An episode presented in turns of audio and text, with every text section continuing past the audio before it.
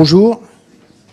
On reçoit aujourd'hui Pierre-Antoine Chardel, qui est philosophe et sociologue, qui enseigne, qui est chargé de, euh, recherche, enfin habilité à diriger des recherches auprès de l'EHESS, et puis qui enseigne aussi à l'Institut Mines Télécom, qui travaille avec des, ingénieurs et des entreprises autour de, des données, de, l'approche euh, euh, sciences humaines du numérique, les humanités numériques, et qui par ailleurs est l'un des meilleurs spécialistes de Zygmunt Bauman, euh, tu as intitulé ton intervention Un penseur aux aguets. Zygmunt Bauman, qui est mort il y a très peu de temps, en janvier 2017, était un sociologue d'origine polonaise, vivant à Leeds, et qui est le théoricien de la société dite liquide. Et c'est autour de ça qu'on va qu'on va s'interroger avec toi. Merci de venir nous voir. Et si tu veux bien, j'introduis en, vous lisant un extrait de, de chronique de Umberto Eco qui vient de paraître, chronique qui publiée dans l'Espresso, jusqu'à sa mort, Chronique d'une société liquide. Ce concept vient de Zygmunt Bauman. Je vous en lis deux, ou trois paragraphes très, très rapidement pour euh, juste euh, vous aider à comprendre pourquoi on parle de ça aujourd'hui et pourquoi nous, nous sommes ici à l'IFM au cœur de la société liquide. Est-ce que quelqu'un a déjà lu euh, Zygmunt Bauman? Vous avez déjà lu? Non? Vous lirez ensuite et puis je vous diffuserai notamment un article récent de Pierre-Antoine sur, sur Bauman. Donc ça, c'est l'introduction que Umberto Eco fait à son recueil de chroniques. On le sait, c'est à Zygmunt Bauman que l'on doit l'idée de modernité ou société liquide. La société liquide commence à se dessiner avec ce courant dit postmoderne, terme parapluie sous lequel se regroupent pas toujours de manière cohérente nombre de phénomènes de l'architecture à la philosophie en passant par la littérature. Le postmodernisme marquait la crise des grandes narrations qui pensaient pouvoir superposer au monde un modèle d'ordre. Il s'est consacré à une revisitation ludique ou ironique du passé et à bien des égards, il s'est entrecroisé avec les pulsions nihilistes. Le postmodernisme est lui aussi en phase décroissante, il était temporaire, nous sommes passés par lui sans même nous en apercevoir, il sera un jour étudié comme le pré-romantisme. Il servait à signaler un événement en cours de réalisation. Il a représenté une sorte de féerie allant de la modernité à un présent encore sans nom. Pour Bauman, parmi les caractéristiques de ce présent en gestation, on recense la crise de l'État. Quelle liberté décisionnelle reste-t-il aux États nationaux face au pouvoir des entités supranationales? Une entité disparaît qui garantissait aux individus la possibilité de résoudre de manière homogène les divers problèmes de notre temps. Et avec sa crise, voilà que s'est profilée la crise des idéologies, donc celle des partis, etc. Et c'est là que, dans le paragraphe suivant, on va parler de mode et de consommation. La crise du concept de communauté engendre un individualisme effréné où plus personne n'est le compagnon de route, mais l'antagoniste de l'autre dont il faut se méfier. Ce subjectivisme a miné les bases de la modernité, il l'a fragilisé d'une situation dans laquelle, à défaut de grille de référence, tout se dissout dans une sorte de liquidité. On perd la certitude du droit, la magistrature est vécue comme ennemie, et les seules solutions pour l'individu sans critères de référence sont le paraître à tout craint, le paraître comme valeur, et le consumérisme. Toutefois, ce consumérisme ne vise pas à la possession d'objets de désir, mais rend ces objets aussitôt obsolètes, si bien que l'individu passe d'un produit de consommation à un autre dans une sorte de boulimie erratique. Voilà donc une passerelle entre nos univers de la mode et le concept de société liquide dont tu vas nous parler. Merci Pierre-Antoine. Bonjour, euh, je suis très heureux d'être parmi vous. Merci à, Lucas pour, euh, pour, son invitation.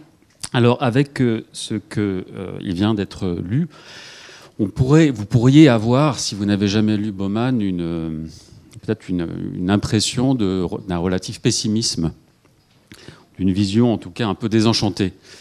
Alors, je vais essayer de, prendre peut-être le, non pas le contre-pied de, cette vision, mais euh, je vais essayer de dégager euh, quelques aspects euh, qui m'apparaissent assez visionnaires dans la réflexion de, de, avec une référence importante pour Zygmunt Bauman, qui est Antonio Gramsci, qui émet à dire, à parler du pessimisme de l'intelligence et de l'optimisme de la volonté.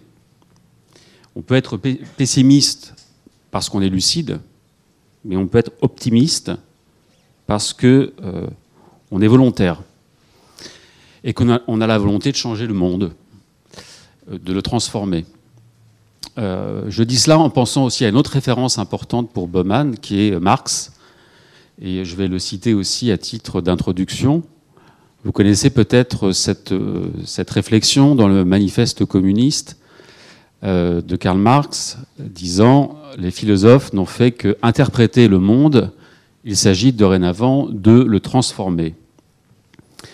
Alors je dirais que pour Bauman, qui est euh, beaucoup influencé par, euh, par Marx pendant une grande période de sa vie, il ne s'agit pas de renoncer à penser le monde, mais il s'agit de mieux le penser pour mieux le transformer.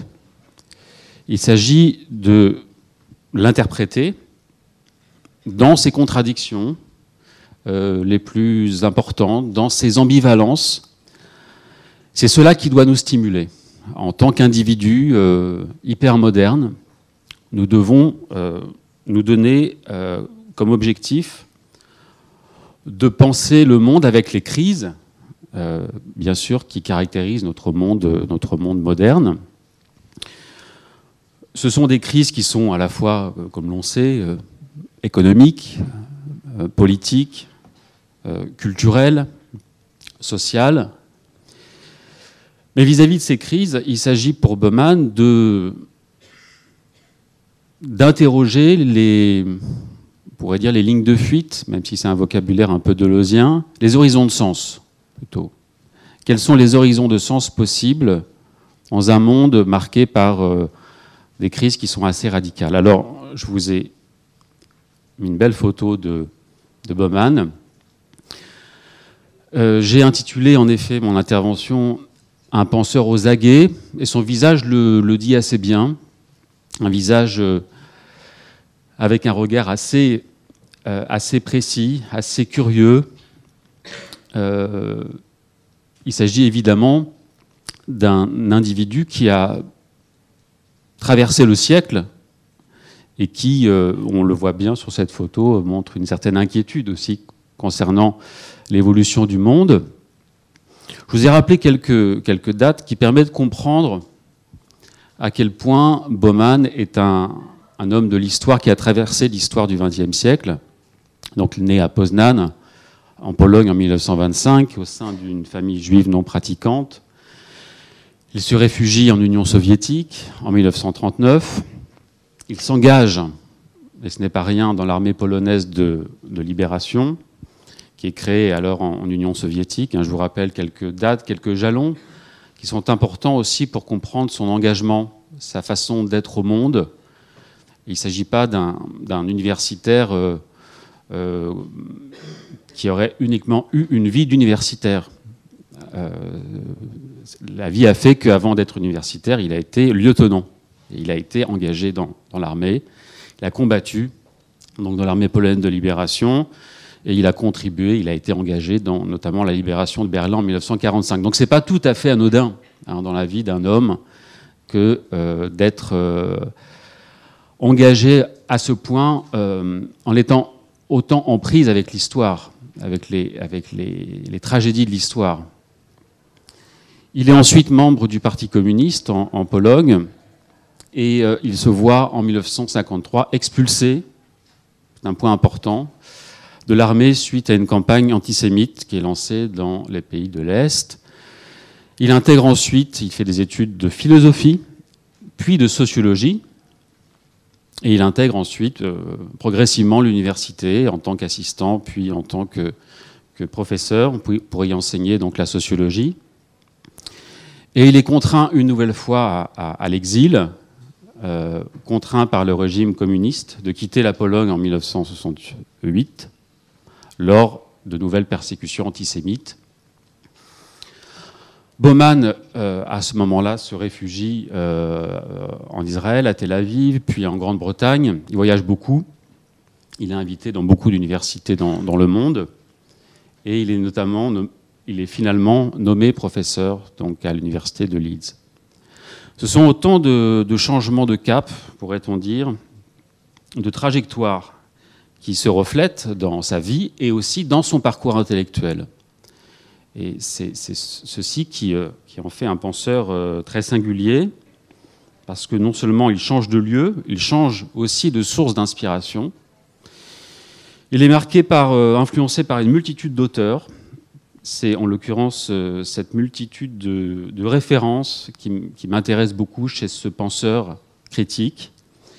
Euh, il est aussi bien influencé par Marx, je l'ai dit, Max Weber, Durkheim, parmi les plus significatifs, Gerd Zimmel, Anna Arendt, Emmanuel Lévinas, ce qui est assez singulier pour un sociologue de lire Emmanuel Lévinas. On pourra peut-être en parler pendant, la discussion.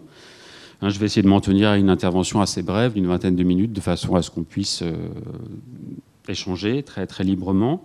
Euh, Albert Camus aussi euh, le marque profondément, notamment autour de la question de la révolte, cette idée qu'on doit absolument échapper à tout déterminisme et toute détermination, et que nous nous révoltons par la créativité, par l'écriture, par le fait de, s'engager euh, au, plus près du monde. Pour dire un mot sur le regard que, que porte sur le, monde contemporain, donc là c'est la partie euh, pessimisme de l'intelligence, on pourrait dire, qui, euh, qui ressurgit il parle du XXe siècle et c'est pas pas rien et c'est pas léger, bien sûr. Il parle du XXe siècle comme le siècle des camps. Je crois que l'expérience des camps nous a fait prendre conscience de la facilité avec laquelle les réflexes moraux de l'être humain peuvent être neutralisés. Le plus terrible, la plus effrayante leçon que nous enseigne l'Holocauste et le Goulag, c'est que les crimes les plus monstrueux ne sont pas nécessairement commis par des monstres c'est évidemment pas sans nous faire penser euh, aux analyses de Hannah Arendt sur euh, les criminels de bureau, sur euh, le rôle qui a été joué par de, bons pères de famille, comme disait Hannah Arendt, qui remplissaient leurs tâches au pire moment de l'histoire ce que l'on doit entendre résonner dans cette réflexion de Hannah Arendt, et puis euh, sous la plume ici de, de, Bauman, c'est issu d'un article qui était paru dans l'Obs en 2007. Pourquoi avons-nous peur? Je vous invite à, retrouver cet article, bien sûr. Ce qui est, euh, important d'un point de vue éthique, et la question est bien sûr ce matin, savoir ce que ce regard peut nous, peut nous apporter, en quoi il peut affiner la perception que nous pouvons avoir des, problèmes moraux aujourd'hui, des questions d'éthique. Ici, il est question de souligner que nous développons des systèmes, et je dis cela euh, de façon très très large pour le moment, qui ont tendance à neutraliser notre conscience morale en nous tenant à distance des crimes ou des conséquences euh, que l'on peut commettre. Alors, évidemment, il s'agit ici de l'expérience des camps, mais Bauman euh, file la métaphore d'une certaine manière et euh, interroge la neutralisation de la conscience morale. Il pose la question de savoir est-ce qu'on n'est pas en train, dans nos, dans nos sociétés modernes, hyper modernes, en train de créer des dispositifs qui nous déresponsabilisent, qui, à un moment donné, neutralisent notre conscience morale. Il prend des exemples très précis vis-à-vis de cela dans Le coût humain de la mondialisation. En fait, c'est cet ouvrage euh, qui a été traduit en français en 1999, qui a fait connaître Bauman du grand public en France. Et euh, je, je, dis simplement qu'il il a été très, pendant très longtemps très peu connu en France, alors qu'il est mondialement connu. On pourra revenir sur, ce, sur cette curiosité. Pourquoi est-ce qu'il est si connu à l'étranger, en Australie, en Amérique du Nord, au Brésil? Il a une grande réception au Brésil. Donc ce sera peut-être intéressant qu'on essaie de discuter, de savoir pourquoi est-ce qu'il est aussi lu et vénéré, pourrait-on dire, au Brésil. Il y a quelques grands auteurs comme ça contemporains qui sont euh, très, très admirés, comme Edgar Morin. Mais, mais est aussi connu que Edgar Morin ou que Pierre Bourdieu. J'ai eu le plaisir d'ailleurs d'être invité dans, une université au Brésil, université de, à, Belém, dans le nord du Brésil, il y a quelques années, pour donner des, des, cours sur Bowman. Donc c'était intéressant et, euh, tout à fait captivant de voir à quel point cet auteur suscite euh, un si grand intérêt, parce qu'il interroge le monde contemporain, il interroge la modernité et ses contradictions. Et une des contradictions qui, euh, bah, qui, est assez, assez perceptible, c'est que nous sommes de plus en plus libres, mais nous sommes de plus en plus libres en euh, refusant d'assumer les conséquences de nos actes. C'est ce que Bauman explique dans Le coût humain de la mondialisation, faisant référence au fait que une entreprise peut se démanteler du jour au lendemain. Il prend euh, des cas très précis dans le contexte de la mondialisation et que euh, les actionnaires aujourd'hui sont très peu, euh, très peu sensibles au sort bah, de celles et ceux qui sont, qui sont contraints de rester dans un territoire, qui sont contraints de, de rester là où s'effectue le démantèlement de l'entreprise, par exemple. Et quiconque est, libre de, se mouvoir, de se libérer des contraintes du territoire, euh, se déresponsabilise. Hein, je, résume ici euh, la, réflexion de Bauman dans le coût humain de la mondialisation. Et notre système néolibéral produit ce type de déresponsabilisation en euh, permettant évidemment à des entreprises euh, de changer de lieu. D'autres dispositifs nous, intéressent, et, en, particulier dans le contexte de la société technologique. Nous avons les moyens de, de, nous déresponsabiliser, ceci de façon assez, assez quotidienne, pourrait-on dire, euh, Bauman prend l'exemple des, technologies de l'information et de la communication qui font que l'on ne voit pas le visage de notre euh, interlocuteur. Alors il prend quelques, quelques exemples. Euh, cela ne concerne personne ici dans, cette, dans cet amphithéâtre, mais cela concerne le fait d'éviter la corvée de la rupture.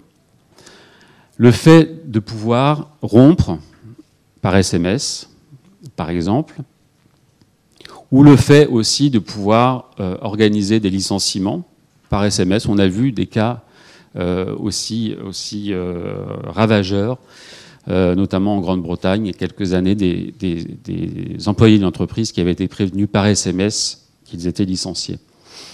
C'est toute cette production de dispositifs qui finalement engendre une forme de déresponsabilisation qui inquiète au plus haut point Bauman, parce que nous sommes dans des contextes hyper modernes, euh, remplis de technologies et qui en même temps ont tendance à neutraliser la conscience morale, à neutraliser aussi la parole vive, puisque nous sommes de plus en plus euh, confrontés à des écrans qui nous donnent à voir le monde à toute vitesse et qui crée en ce sens des régimes d'attention tout à fait, euh, tout à fait euh, intenses et qui peut-être nous font oublier notre être là, pour parler comme Heidegger. C'est une référence aussi qui vient euh, sous la plume de, de Bauman. En gros, ce sont nos contradictions, et c'est ce que je dis ici, les contradictions de la modernité qui intéressent Zygmunt Bauman, en ouvrant aussi une fenêtre sur euh, une modernité qui ouvre une fenêtre sur notre condition commune, autant que sur les menaces et les risques que cette condition entraîne dans les perspectives de transformation du monde humain. Là, je cite un extrait d'un autre ouvrage important de, Zygmunt Bauman, qui est La vie liquide. Il s'agit vraiment d'apprendre à déchiffrer. Et euh, il y a une, un terme qui est important pour Bauman, qui est le terme d'herméneutique. L'herméneutique, c'est l'art de comprendre, qui est euh, traditionnellement dédié à l'art de comprendre des textes anciens ou des textes religieux. Il y a une tradition donc, euh, à laquelle nous renvoie Bauman, qui consiste à, faire de la sociologie un acte d'interprétation de réalités qui sont toujours mouvantes, qui n'ont pas de sens préétabli ou déterminé, mais qui doivent nous engager à un travail de déchiffrement. Et c'est pour ça que j'aime bien pour le décrire, pour décrire Zygmunt Bauman, ce terme d'un intellectuel aguets, d'un penseur aguets, qui euh, nous incite à penser qu'on n'en a jamais fini avec euh, la pensée critique, on n'en a jamais fini avec euh, la démocratie, par exemple, et son parcours de vie, évidemment, nous renvoie directement à la façon dont il a affronté les totalitarismes, d'ailleurs de droite comme de gauche. Donc c'est une, invitation à être en, perpétuel étonnement, euh, dans un étonnement critique vis-à-vis du monde. C'est vraiment aussi ce sens critique qui est, important pour Bauman. Alors critique, c'est pas s'opposer à, c'est apprendre à mieux voir. Euh, c'est un passage au crible, le geste critique. Et peut-être que notre responsabilité, et euh, Bauman insiste beaucoup sur notre responsabilité aujourd'hui, c'est déguiser notre regard critique pour faire que notre modernité euh, soit la plus, vivable, que, possible. Pour le moment, euh, et c'est ça qui est intéressant, c'est qu'il y a un constat, euh, il y a un diagnostic qui est proposé par Bauman, et puis des horizons de sens. Le constat, pour le moment, c'est que notre modernité, en quelque sorte, se perd, ou que nous nous perdons dans une modernité liquide, comme l'a rappelé euh, Lucas euh, il, y a, il, y a, quelques instants. C'est Bauman, en effet, qui a créé ce terme de modernité liquide. Pourquoi liquide? Bah, C'est tout simplement le règne de la jetabilité. Tout est interchangeable et jetable. Aujourd'hui, on liquide, on pourrait dire, comme on peut lire sur certaines, euh, certaines vitrines. Et à l'état liquide, rien n'a de forme tout peut changer. Alors je cite un extrait de L'identité, c'est un, petit livre d'entretien de, de, Zygmunt Bauman que je vous invite à, lire, qui est un, petit livre très, très percutant et qui pose la question du devenir, de l'évolution des identités aussi dans ce monde mouvant, dans ce monde qui est euh, beaucoup défini par euh, le numérique, par l'accélération, et c'est bien cela qui est euh, visé par Bauman. Cette accélération permanente, ce changement permanent. Ce n'est pas, le changement en soi, c'est la compulsion du changement, ou le caractère compulsif du changement. Donc je cite cet extrait. Les célébrités seront oubliées, les idoles à la mode ne survivront plus que dans les jeux télévisés, les nouveautés seront mises au rencard, les causes éternelles seront abandonnées d'autres causes tout aussi éternelles, les puissances indestructibles tomberont aux oubliettes, les palais et les banques seront engloutis par d'autres plus grands encore ou finiront tout simplement par disparaître. Les actions à la hausse seront dévaluées, les brillantes carrières déboucheront sur une voie de garage.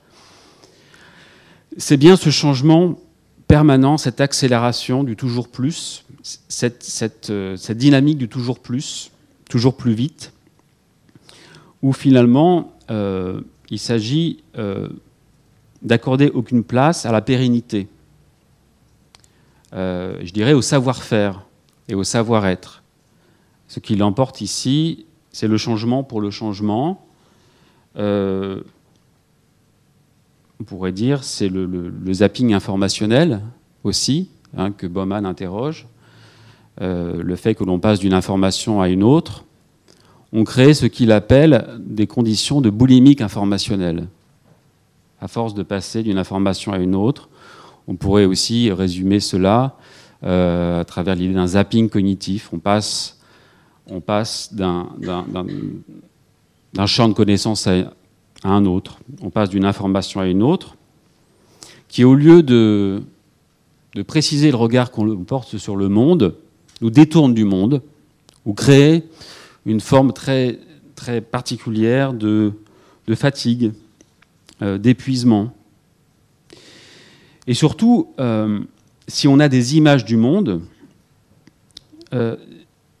ces images font que ce qui se, répercute de façon tout à fait paradoxale, c'est un besoin de sécurité, un besoin de rester euh, entre soi.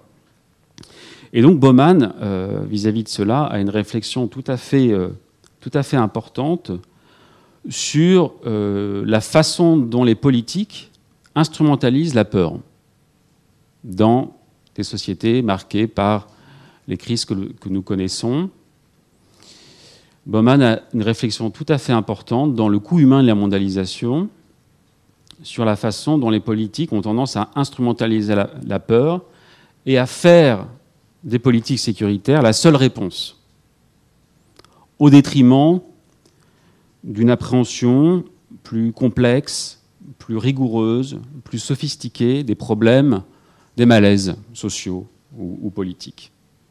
Au lieu d'aborder ces malaises sociaux et politiques en, profondeur, eh bien, certains politiques ont tendance à se rabattre sur des mesures sécuritaires. On va installer plus de caméras de surveillance dans les rues, etc.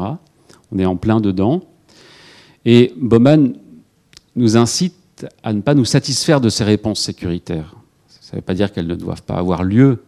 Ça veut dire qu'elles doivent être soumises à une interrogation permanente et nous poser la question de savoir comment nous voulons vivre. Est-ce que l'on veut vivre en étant avec les autres ou toujours séparé des autres? Et Bauman a des, réflexions très passionnantes sur l'évolution des villes, des espaces urbains.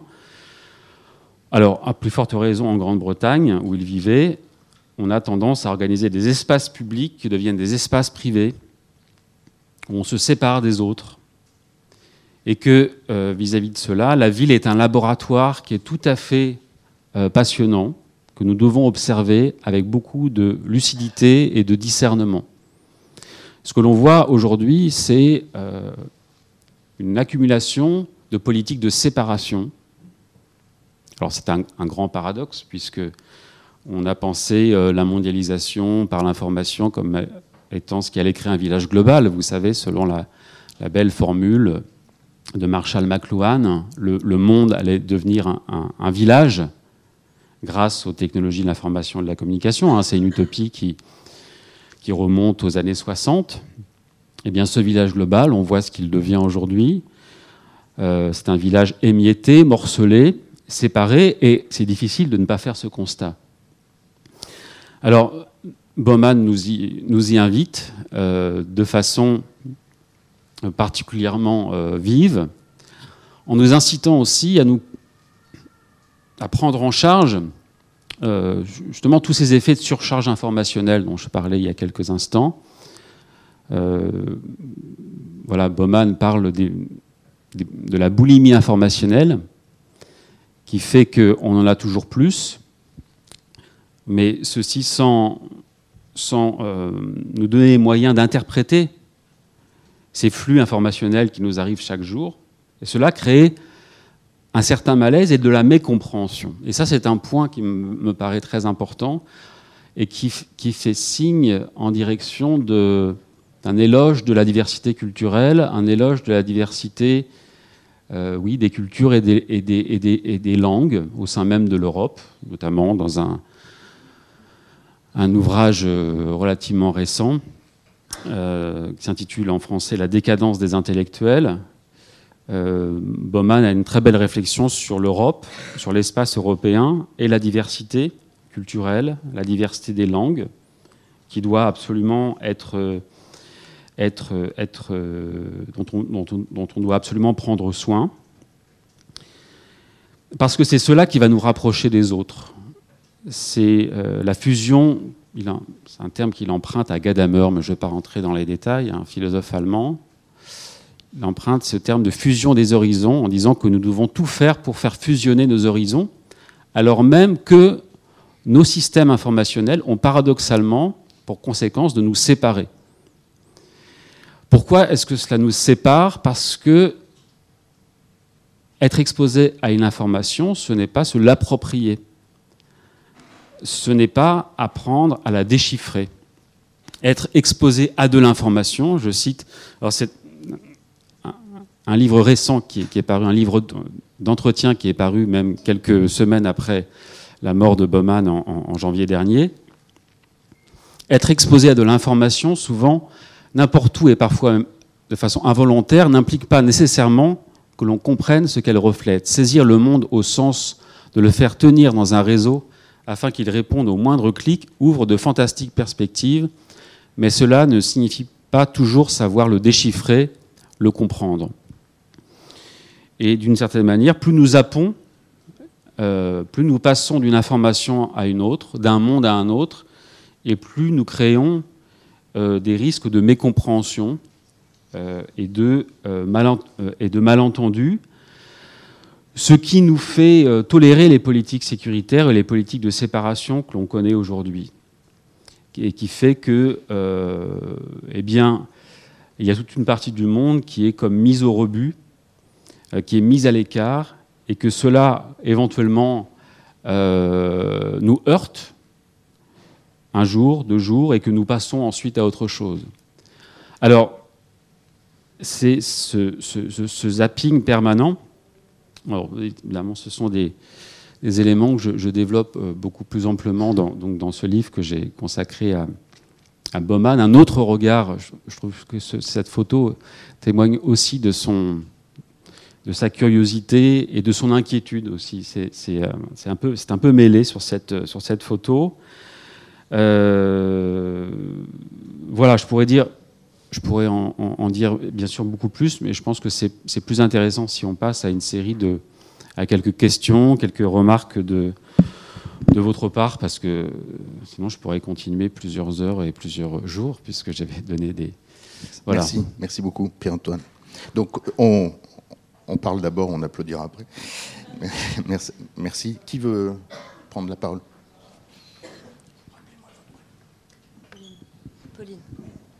Bonjour, merci beaucoup, c'est très intéressant.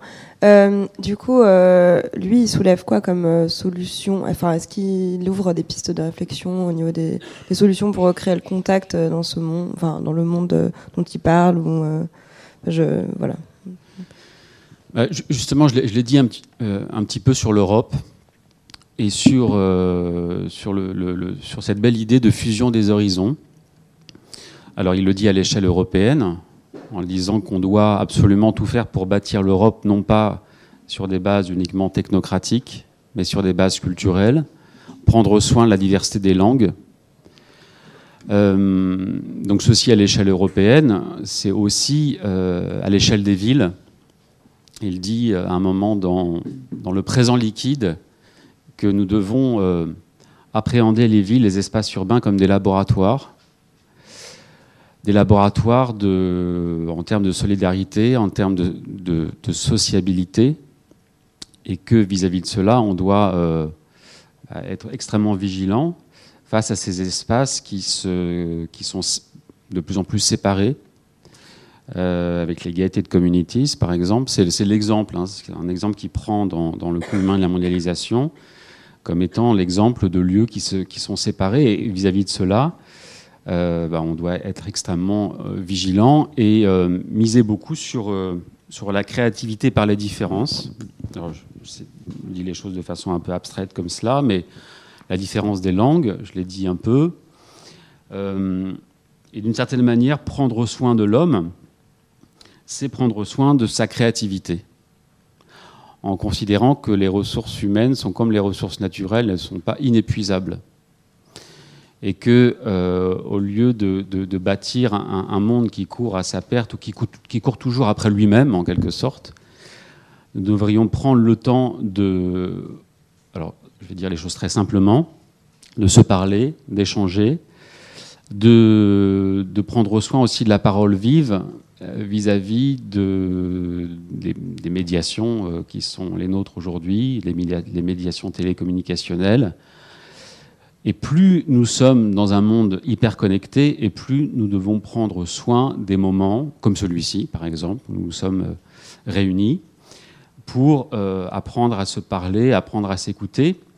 Et ça, c'est un des grands paradoxes du monde de la condition présente, c'est que on a de plus en plus d'informations sur les autres, mais on est de moins en moins apte à, écouter les autres.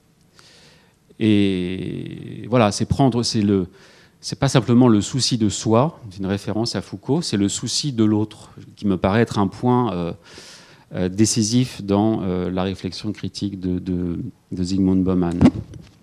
Et puis, dans donc ce très bel essai aussi qui s'intitule La décadence des intellectuels. Pourquoi la décadence? Parce qu'ils ne sont plus, comme au moment des grands récits, des grandes euh, avancées progressistes au XIXe siècle par exemple, les intellectuels ne sont plus ceux qui légifèrent.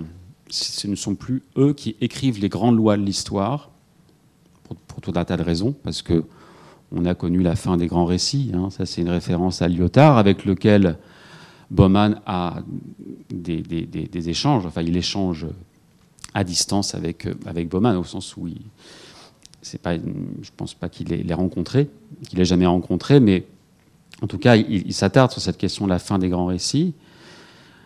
Donc il prend acte de, la fin des grands récits et, de cette idée que l'intellectuel n'est plus le législateur. En revanche, l'intellectuel doit être l'interprète. Alors moi, j'interprète ce terme d'intellectuel comme disant c'est le, chercheur en sciences sociales qui doit euh, nous apprendre à décrypter, à déchiffrer ce qu'il euh, appelle euh, l'ordre du discours, l'ordre des discours. Et je, terminerai là-dessus, ma réponse là-dessus. Les discours, c'est tous les discours qui accompagnent notre relation avec les technologies, c'est les discours qui favorisent l'hyperconnexion, par exemple, ou qui favorise euh, la globalisation. Nous devons nous tenir attentifs à l'ordre des discours. Hein. c'est bien sûr une référence à, Michel Foucault. C'est ce qui en fait, euh, c'est ce qui fait de Bauman aussi. J'en profite pour dire cela, un auteur qui est finalement assez complexe parce qu'il fait référence à beaucoup d'autres auteurs. Mais en l'occurrence, c'est ce qui m'a toujours séduit chez, chez lui, c'est qu'il est beaucoup en dialogue. Il y a une grande générosité intellectuelle chez cet auteur. Donc il n'est pas classable facilement. Et euh, c'est aussi, je pense, pour cela qu'il n'est pas si connu que cela en France et qu'il est même euh, vu avec un peu de dédain par certains euh, académiques, que ce soit en sociologie ou en philosophie. Parce qu'il cite, il se réfère aussi bien à Marx, à toute la tradition de la sociologie critique, à l'école de Francfort aussi, mais aussi à Camus, à Maurice Blanchot, à Derrida, à, Lévinas, à toute cette, euh, cette, réflexion sur, euh, sur la part de l'autre, sur la responsabilité, hein, en particulier sous la plume, qui rencontre sous la plume de Lévinas. Et c'est vraiment des auteurs avec qui il est en dialogue.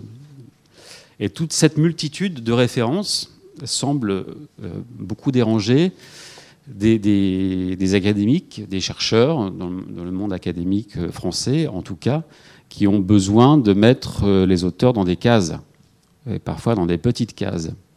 Donc si on est euh, du côté, si on lit Bauman, on ne peut pas lire Bourdieu, ou si on lit Bauman, on ne peut pas lire d'autres auteurs. Enfin, je, force le trait, mais alors ça ne vous concerne pas directement, ces petites cases, enfin je ne sais pas, ces petites cases universitaires.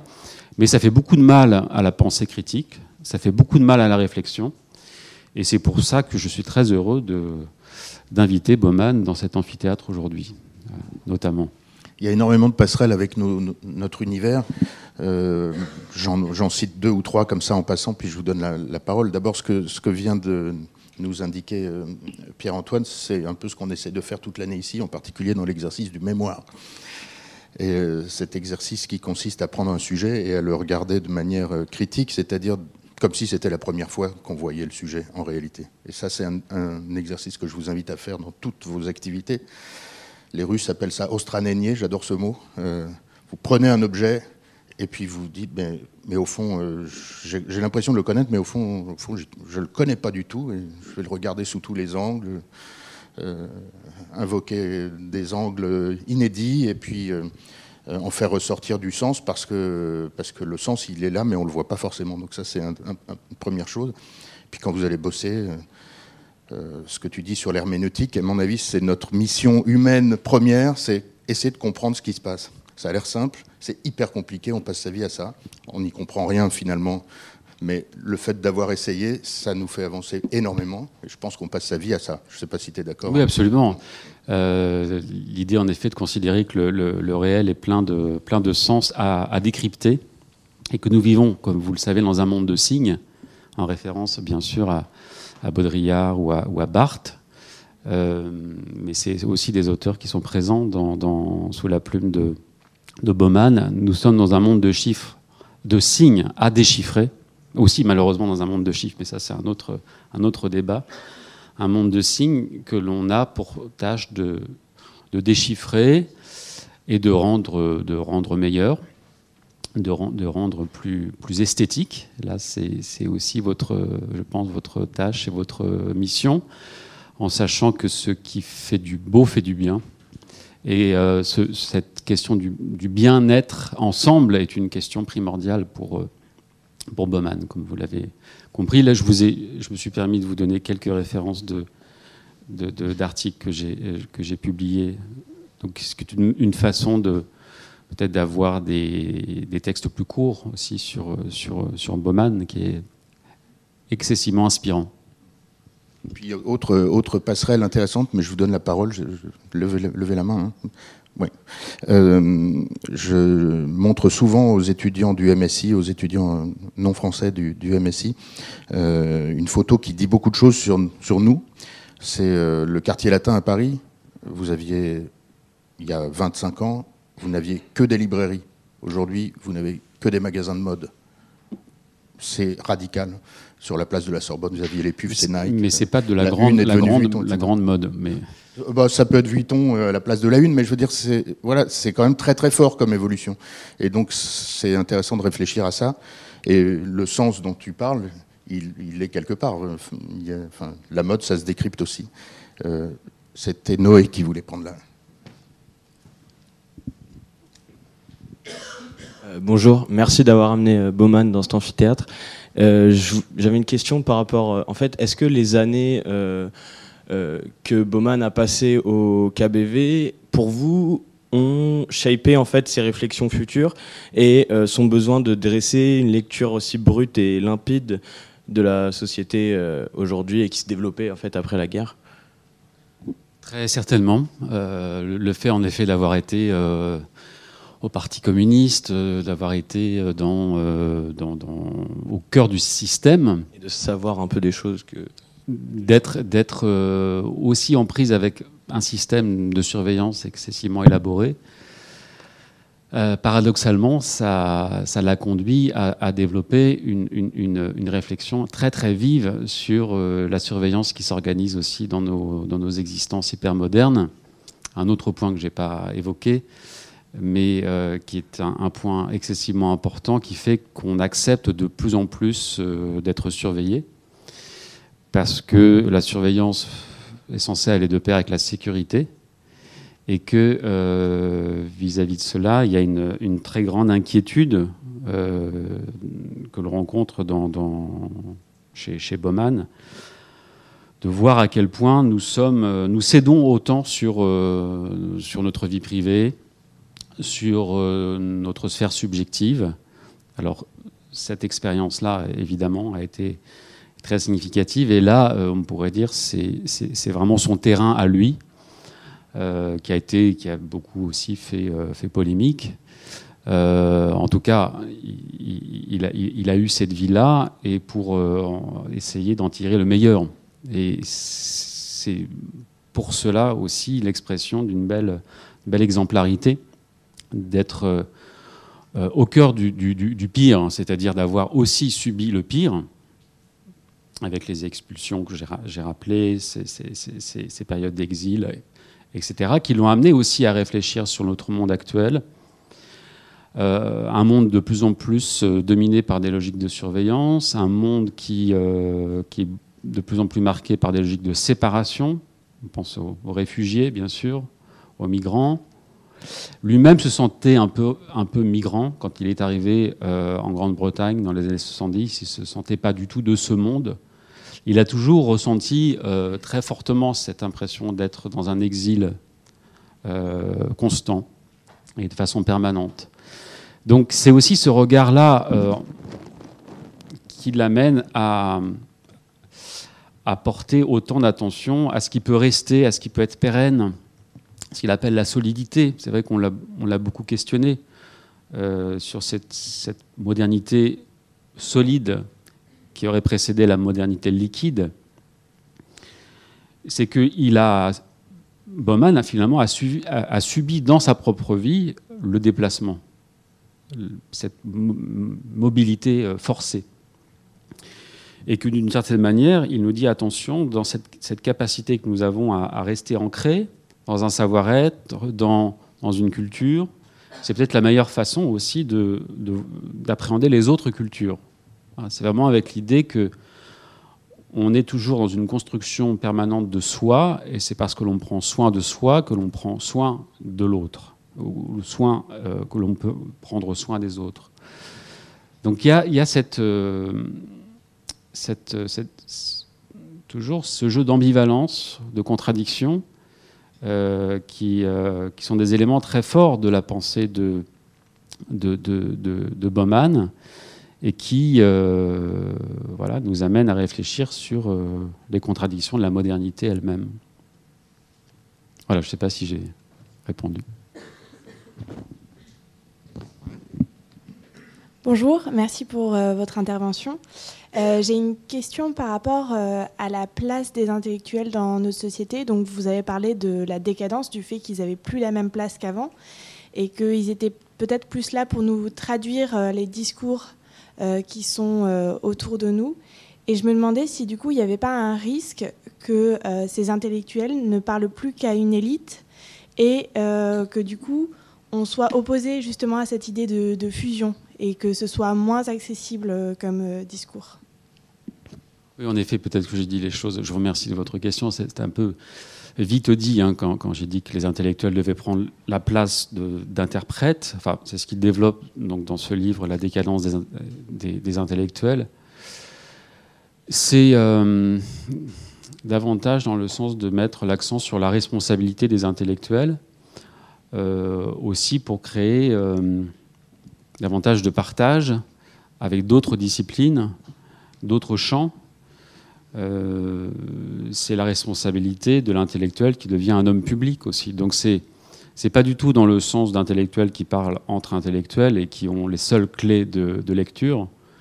Euh, mais quand on, quand on, lit Bauman et on lit la multitude des références qu'il y a, on comprend bien que une des réponses aux crises que nous vivons se situe du côté du dialogue et de la générosité intellectuelle. Alors, euh, bon, ça fait quelques années que je le, fréquente, enfin que je fréquente sa réflexion, donc je le, dis un peu euh, de façon aussi euh, imagée et, de façon aussi peut-être un peu abstraite, mais il n'y a de réponse aux crises. Je lisais encore des, relisais un extrait du, présent liquide. Il n'y a de réponse aux crises de la globalisation que dans le local, dans les espaces urbains. Je, reprends cette, euh, cette, idée. Donc ça veut dire euh, prendre au sérieux l'agencement des villes, euh, la façon dont on envisage de certains projets urbains, pour, donc je l'ai dit un peu, selon des logiques qui sont plus de séparation que de fusion. Et donc c'est une incitation, en l'occurrence ici, à penser avec les architectes, avec les urbanistes, euh, et c'est ça qui est tout à fait passionnant sous, sa plume. Donc c'est pas une pensée fermée, c'est surtout pas, comme vous l'avez compris, une pensée systématique. C'est une pensée qui assume l'émiettement. Euh, c'est d'ailleurs le, titre d'un ouvrage de Bauman, La vie en miettes. On pourrait dire les miettes pour le meilleur et pour le pire. Le pire, c'est euh, la globalisation. Est-ce qu'elle émiette Les structures de sens qu'elle émiette, qu'elle fragmente? Comme les entreprises sont fragmentées, on pourrait dire, ou démantelées. Et euh, les miettes, pour le, pour le meilleur, c'est aussi le fait de, bah, d'attiser en permanence sa curiosité, et puis surtout d'apprendre à se parler au-delà des, des, frontières, au-delà des différences culturelles, et au-delà aussi des différences disciplinaires. Alors, alors qu'en France, on n'est pas faire le procès du monde académique français, mais on est quand même beaucoup, ça tout le monde le dit, dans des logiques plutôt de séparation des disciplines, de distinction, de, ce qui fait beaucoup de mal, je dirais, à l'université et à notre, notre monde. Enfin, je dirais que notre monde n'a vraiment pas besoin de cela. Et euh, il y a beaucoup de pertes de, beaucoup de pertes de, temps. Et euh, c'est pour cela que j'avais quand même gardé en, mémoire euh, un collègue sociologue, dont je vais, je vais taire le nom, me disant Mais est-ce que Bauman est vraiment sociologue? Parce que est-ce qu'il a fait vraiment Il n'a jamais fait d'enquête quantitative. Voilà, enfin c'est un exemple, hein, mais on pourrait, on pourrait davantage en parler. Mais c'est on pourrait lui trouver, il y a un, terme que j'aime, que, j'emploie, qui est le terme de socio-philosophie. Le socio-philosophe, peut-être que Bauman est plus un socio-philosophe qu'un sociologue au sens euh, euh, académique du terme. Mais ça, c'est un autre, un autre débat, mais voilà, je vous le suggère malgré tout. Juste autre passerelle à laquelle je pensais par rapport à ce qu'on a vu la, semaine dernière avec François Pitti sur l'évolution de la ville. Rappelez-vous euh, le dernier mot de François Pitti qui nous, invitait à lire Lamberto Maffay, Hâte-toi lentement ce sujet euh, de, mise à distance de, l'information pour comprendre ce qui se passe, enfin, de transformation de l'information, est un sujet qui se pose de manière aiguë à nous tous, de manière plus aiguë chaque année. Euh, on en reparlera un peu plus tard dans, l'année. Et puis ça aide à penser la société en réseau. Peut-être il y a un rapport avec euh, Castells, sans doute. Euh, des choses qui sont vraiment importantes à avoir en tête pour comprendre euh, l'économie numérique et, la société dans laquelle nous vivons depuis 15 ans. Peut-être tu peux dire un mot là-dessus? Non, oui, en, effet, la société de l'information avec tous les discours aussi qui l'accompagnent. Donc c'est pas simplement les technologies, c'est les discours de promotion qui sont souvent aveugles à la complexité sociale, humaine, à la complexité, je dirais, de l'appropriation. Et d'une façon assez, euh, assez perceptible aujourd'hui, on se rend compte que, l'information mal, euh, mal interprétée euh, crée plus ce qu'on pourrait appeler une forme d'indigestion informationnelle, qui crée plus de repli que d'ouverture. Et je, pense que, alors là, je, dis dans, le sillage de Bauman un peu, euh, qu'on on vit beaucoup les conséquences de, peut-être de cette société qui a beaucoup misé sur l'information, qui mise encore beaucoup sur l'information et pas suffisamment sur le, le travail d'interprétation, et que tout cela, pour le moment, crée plus de repli que d'ouverture, de mécompréhension que de compréhension. Or, c'est bien de celle-ci dont, nous avons hautement besoin. Et euh, je dirais aussi que les tâches euh, des, métiers de, la culture, de, l'esthétique, du beau, euh, et vous êtes concernés bien sûr par, ces, par ces tâches, sont hautement, hautement significatives et ont d'autant plus de, pertinence dans un monde qui se, qui se comprend de moins en moins et que plus euh, nous aurons la capacité de, de rendre ce monde plus pluriel aussi par les formes plurielles diverses qu'il crée.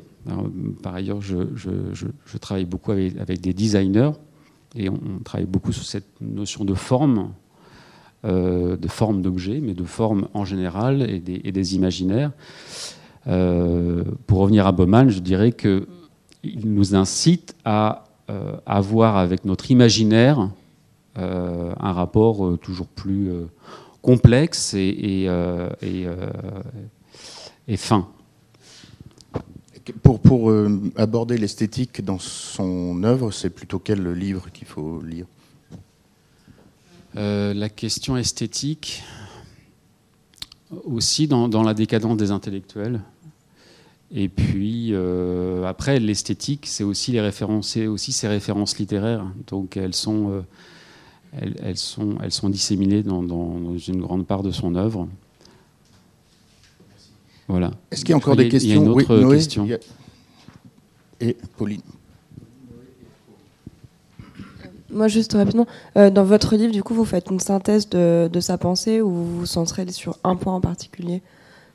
C'est pour savoir. Euh, oui, oui, c'est un, un, parcours dans, dans, son œuvre, en sachant qu'il n'y avait jamais eu d'ouvrage sur, sur Bowman, alors qu'il y en a plus d'une vingtaine euh, en anglais. Et euh, donc je m'étais voilà, étonné de, cette, de, de, de, cet oubli. Et donc l'idée est de faire était de, de, de, faire connaître son parcours intellectuel, mais autour beaucoup de la question de, l'altérité, de la responsabilité et de euh, la crise de l'éthique que nous connaissons aujourd'hui et sur les horizons de sens aussi que, que, Bauman euh, propose. Donc c'est beaucoup sous l'angle de l'éthique en fait que, que j'ai abordé euh, que j'ai abordé Bauman. Est-ce que par rapport à, ce développement de la numérisation, on va dire des échanges, des, relations, des sentiments, qu'on est en train de, vivre. Euh, vous pensez qu'il va y avoir des mouvements, et est-ce que Bauman aurait pensé, on va dire qu'il va y avoir des mouvements de, euh, inverse de réaction, on va dire, de la société qui va justement rejeter totalement ce monde digital pour parce que parfois c'est révoltant et je ne sais pas s'il va y avoir des, genres de contre-culture, des petits groupes de personnes qui vont se rassembler et qui vont développer des réponses totalement inversé quoi, par rapport à ce qui est en train de se, mettre en place et de se développer, ou alors c'est pas possible et juste on va toujours être plus là-dedans et, plus dans. Ce qui est certain, c'est que euh, compte tenu de la réflexion critique de Bauman vis-à-vis des, systèmes qui produisent de l'aliénation, euh, nous devons tout mettre en œuvre pour sortir de ce qui nous aliène hein, et de ce qui tend à nous déposséder. On pourrait dire de nos données aussi, si on pense à l'exploitation des, des données personnelles.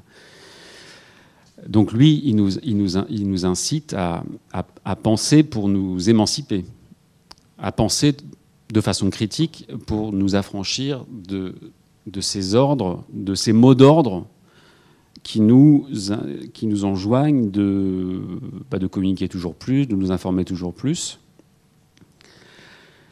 Ça ne veut pas dire qu'on va revenir en arrière, et c'est là où peut-être doit se, manifester cet optimisme de, la volonté. Euh, il à nous d'être euh, au point sur ce que nous voulons, sur le monde que nous entendons euh, construire, avec aussi tout ce que l'on voit surgir aujourd'hui en termes de micro-gestes, de micro-actions de, de résistance alors là, je sors de Bauman un petit peu. Euh, ce qui est développé dans euh, Renverser l'insoutenable de Yves Citon.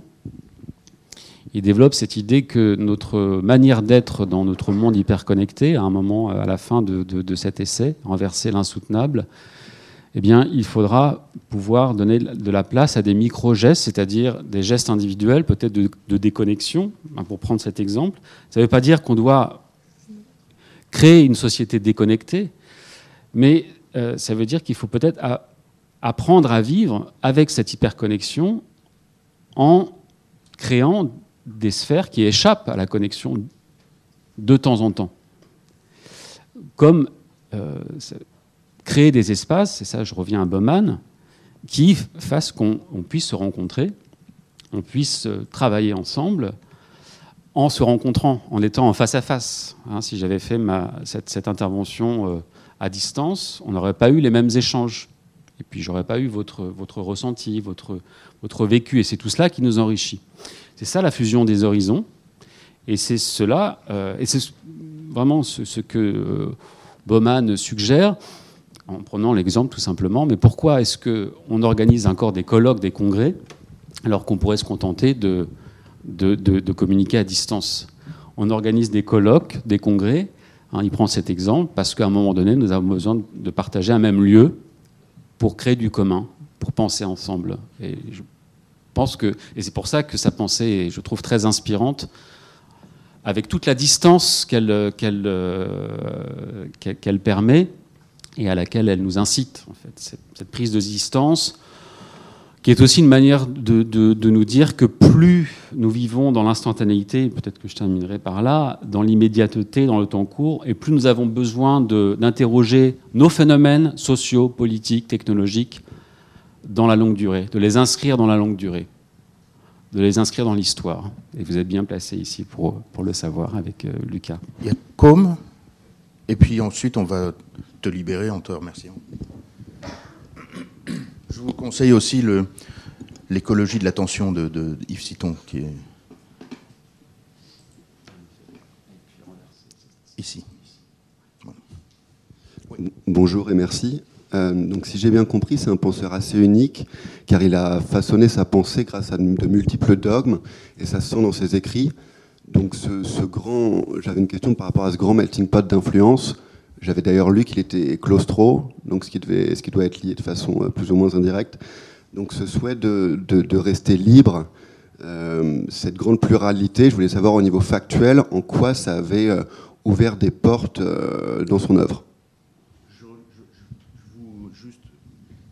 sur la notion de dogme, à mon avis, on n'est pas dans le dogme. Hein. mais il a, fait face à des dogmes. Il a fait face à des dogmes, d'accord. Pardon, Il a fait face à des dogmes, et précisément la, multitude des, de, ces influences lui, ont permis de, déconstruire les, systèmes et de mieux les appréhender, c'est ce que disait Lucas tout à l'heure, euh, dans tous les sens. Et de dire qu'on n'en a jamais fini avec le sens d'un système ou d'une réalité, et que par cela, il faut euh, essayer, autant que faire se peut, de se saisir d'une réalité en l'interrogeant euh, de façon permanente. On pourrait dire simplement les choses, on n'en a jamais fini avec la démocratie. Euh, la démocratie est un, système qui, par essence, est, est, toujours à venir. Et ce qui nous, engage, à, l'interpréter, à exiger de ce système euh, de façon constante. Voilà, c'est une façon de, répondre à, la variété de ces influences qui a évidemment beaucoup euh, contribué à intensifier, à enrichir le regard qu'il a pu porter sur les contradictions des sociétés euh, postmodernes. Voilà. Merci. Merci. Merci à vous. Merci Pierre-Antoine. Merci beaucoup.